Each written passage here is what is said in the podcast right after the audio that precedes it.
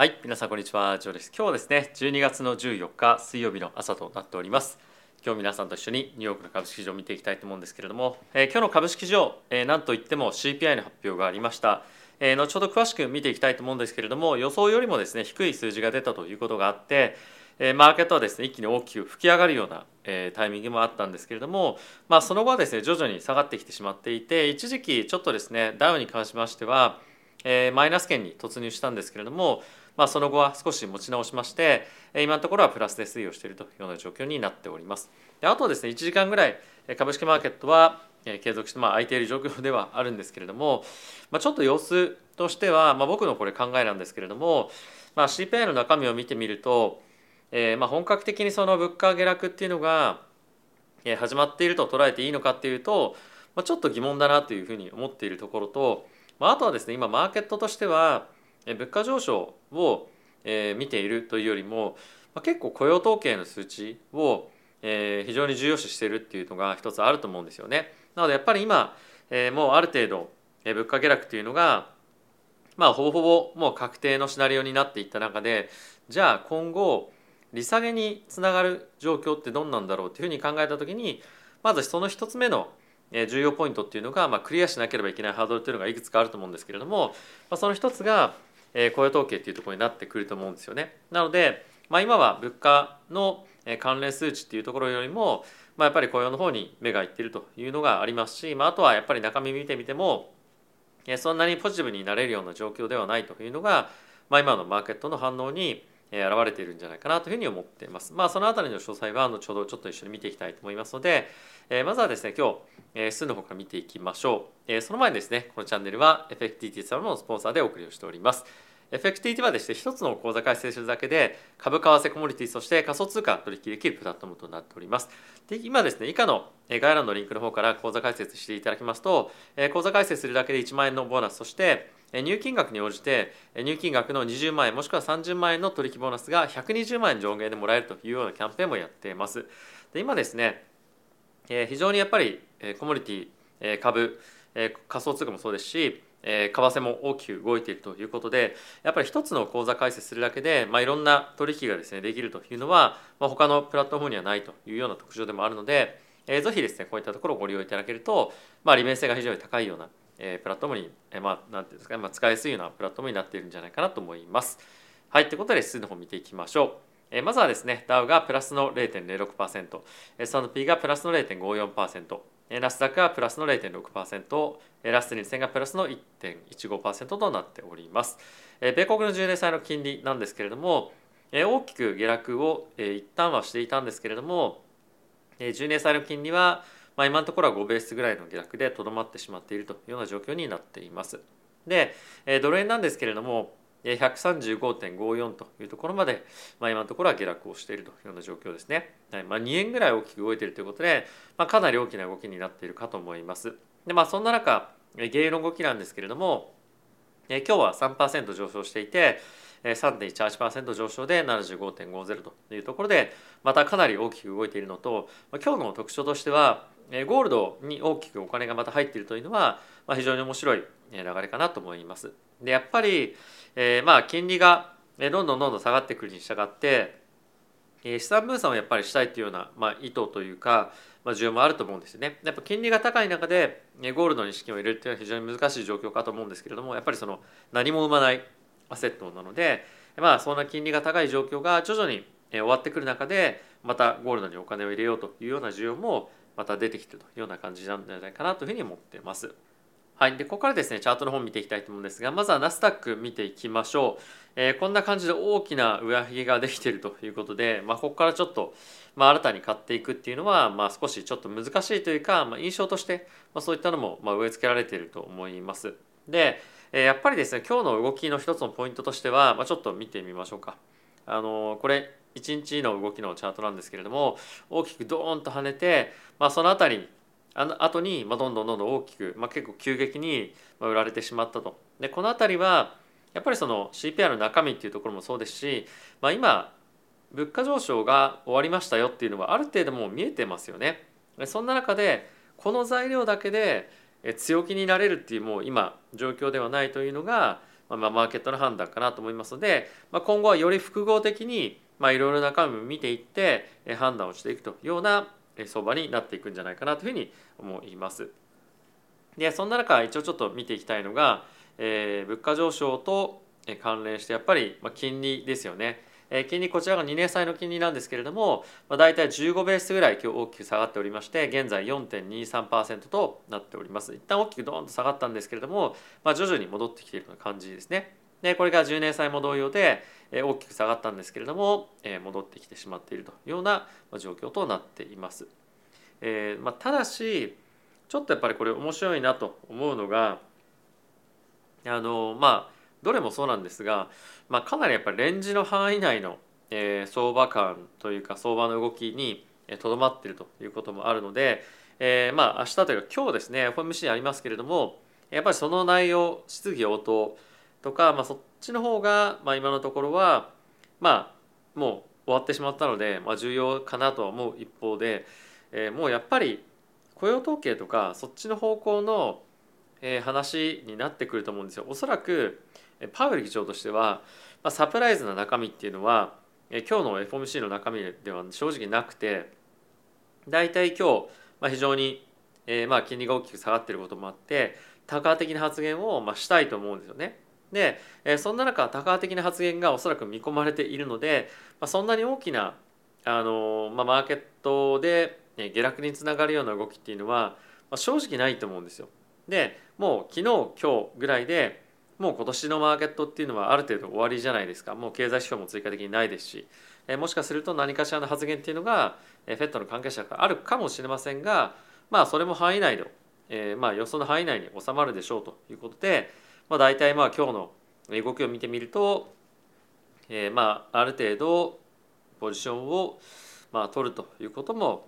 まあなかなかあのないでしょうし、まあ、あとはやっぱり判断っていうのが、まあ、今の今回の FOMC ではまあ、ちょっと難しいっていうタイミングでもあるのかなというふうには思います。なのでこれからはですねまずは毎週の月曜日のすみません毎週の第1週目の金曜日に発表があります、まあ、雇用統計に徐々に徐々にまあシフトしていって、まあ、重要されていくような相場になっていくんじゃないかというふうに思っています。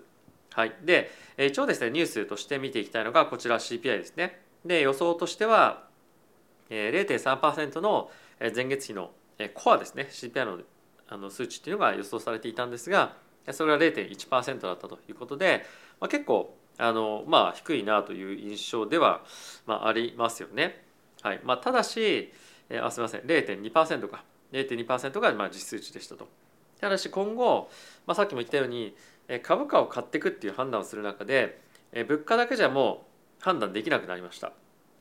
ただし2023年になってくると、まあ、もっともっと大きな、えー、まあ変化っていうのはおそらく出てきて1点目はマクロの観点経済指標の観点でいうと、えー、雇用総雇用統計っていうところになってくると思うんですよね。でプラスそんな中でも引き続き、えー、物価指数っていうのは重要になってくるので、まあ、この2つがですねかなりポイントにはなってくるんじゃないかなと思います。でそんな中やっぱりアメリカの株式市場で今大きく注目されているのが企業の収益およびま決算ですよねこの辺りがどうなるか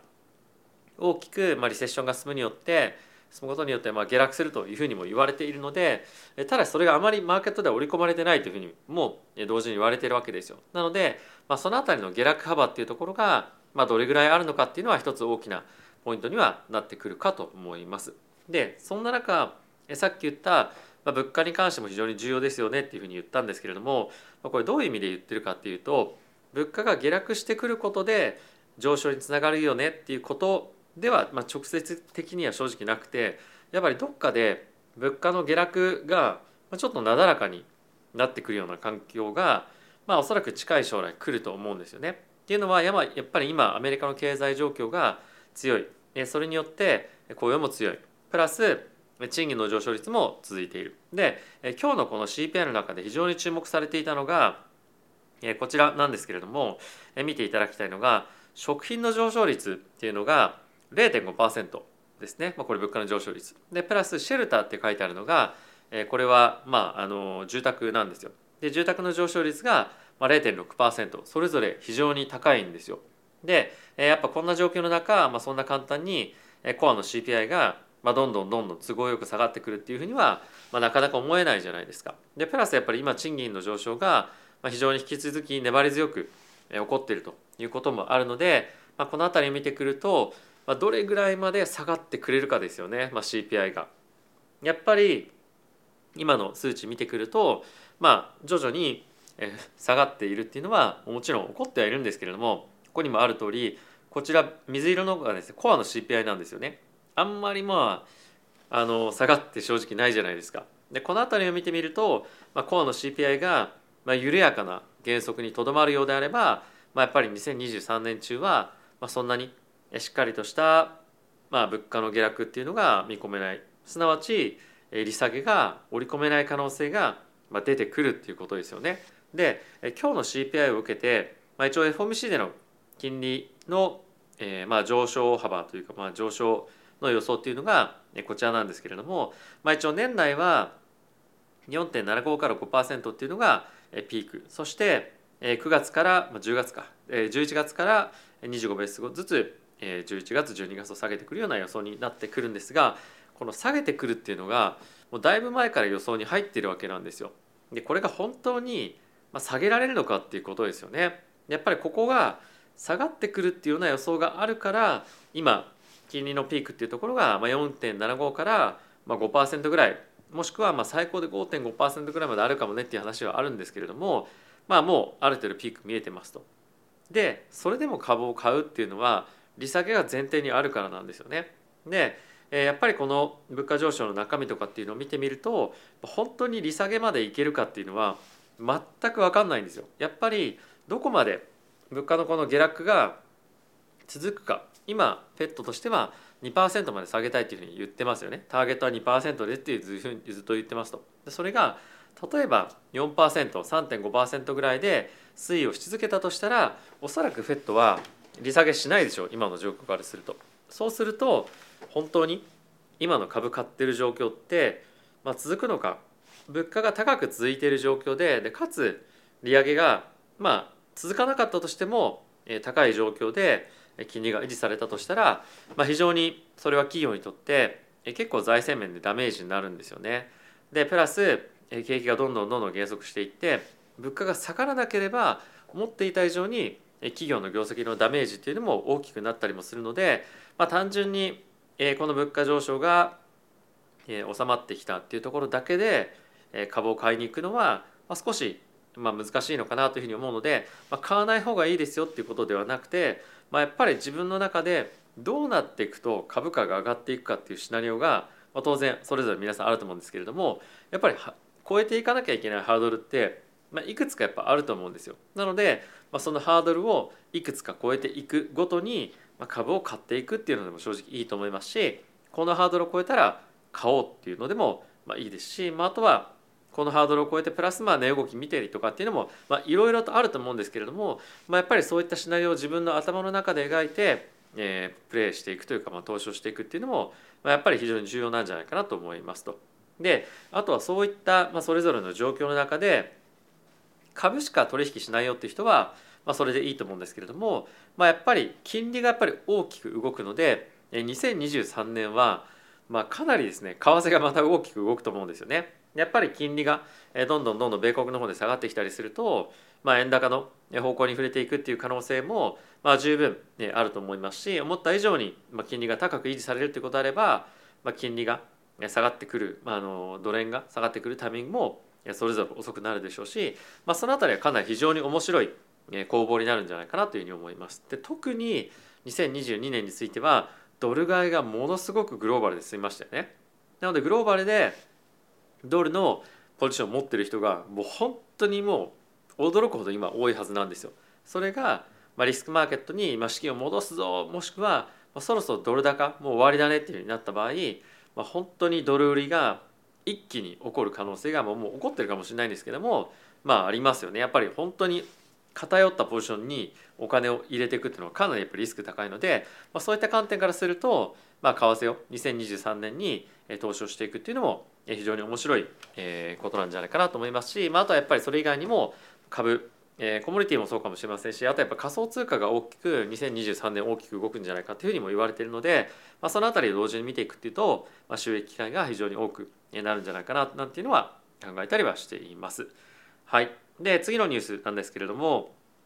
えー、野村証券がですね、えー、なんと中東で、えー、ウェルスマネジメントといいますか、まあ、富裕層向けのプライベートバンク業務みたいなものをやると。でこれをドバイでやるらしいんですけれども、これかなり、面白いニュースだなというふうに思ってるのは、まあ、やっぱり今グローバルでかなりその景気が冷え込んでるとか、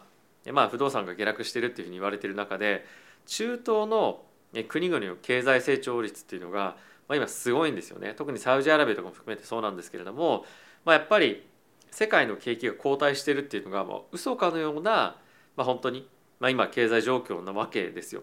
でこれをまあはいはいバブルだよねっていうふうにまあ、思う方もいらっしゃるかもしれませんけれども、まあ、やっぱり中東っていうのは世界の情勢が悪くなれば悪くなるほど、まあ、特にドバイについては資金も人も流れてくるっていうのが歴史的な動きとして、まあ、実際にあるわけなんですね。やっぱり本当に大きくマーケットがまあ揺れ動くもしくは世界の政治情勢が危うくなった時に、まあ、非常にフレキシブルでかつかなり外国人にオープンなドバイっていうのはまあ、やっぱり移住先にも資金を避難させる先にもものすごくやっぱり選ばれやすい環境にあるっていうのは、まあ、実際にあると思います。なのでこの、中東関係の経済もしくは、まあ、ビジネスっていうものが今後やっぱりこのこれぐらいですねかなりまあ世界的に非常にまあ政治不安っていうのが叫ばれている中、まあ、重要性が高まってくるんじゃないかなと思うので、まあ、こういった動きをしている会社っていうのは非常に面白いなと思いますし、まあ、あとは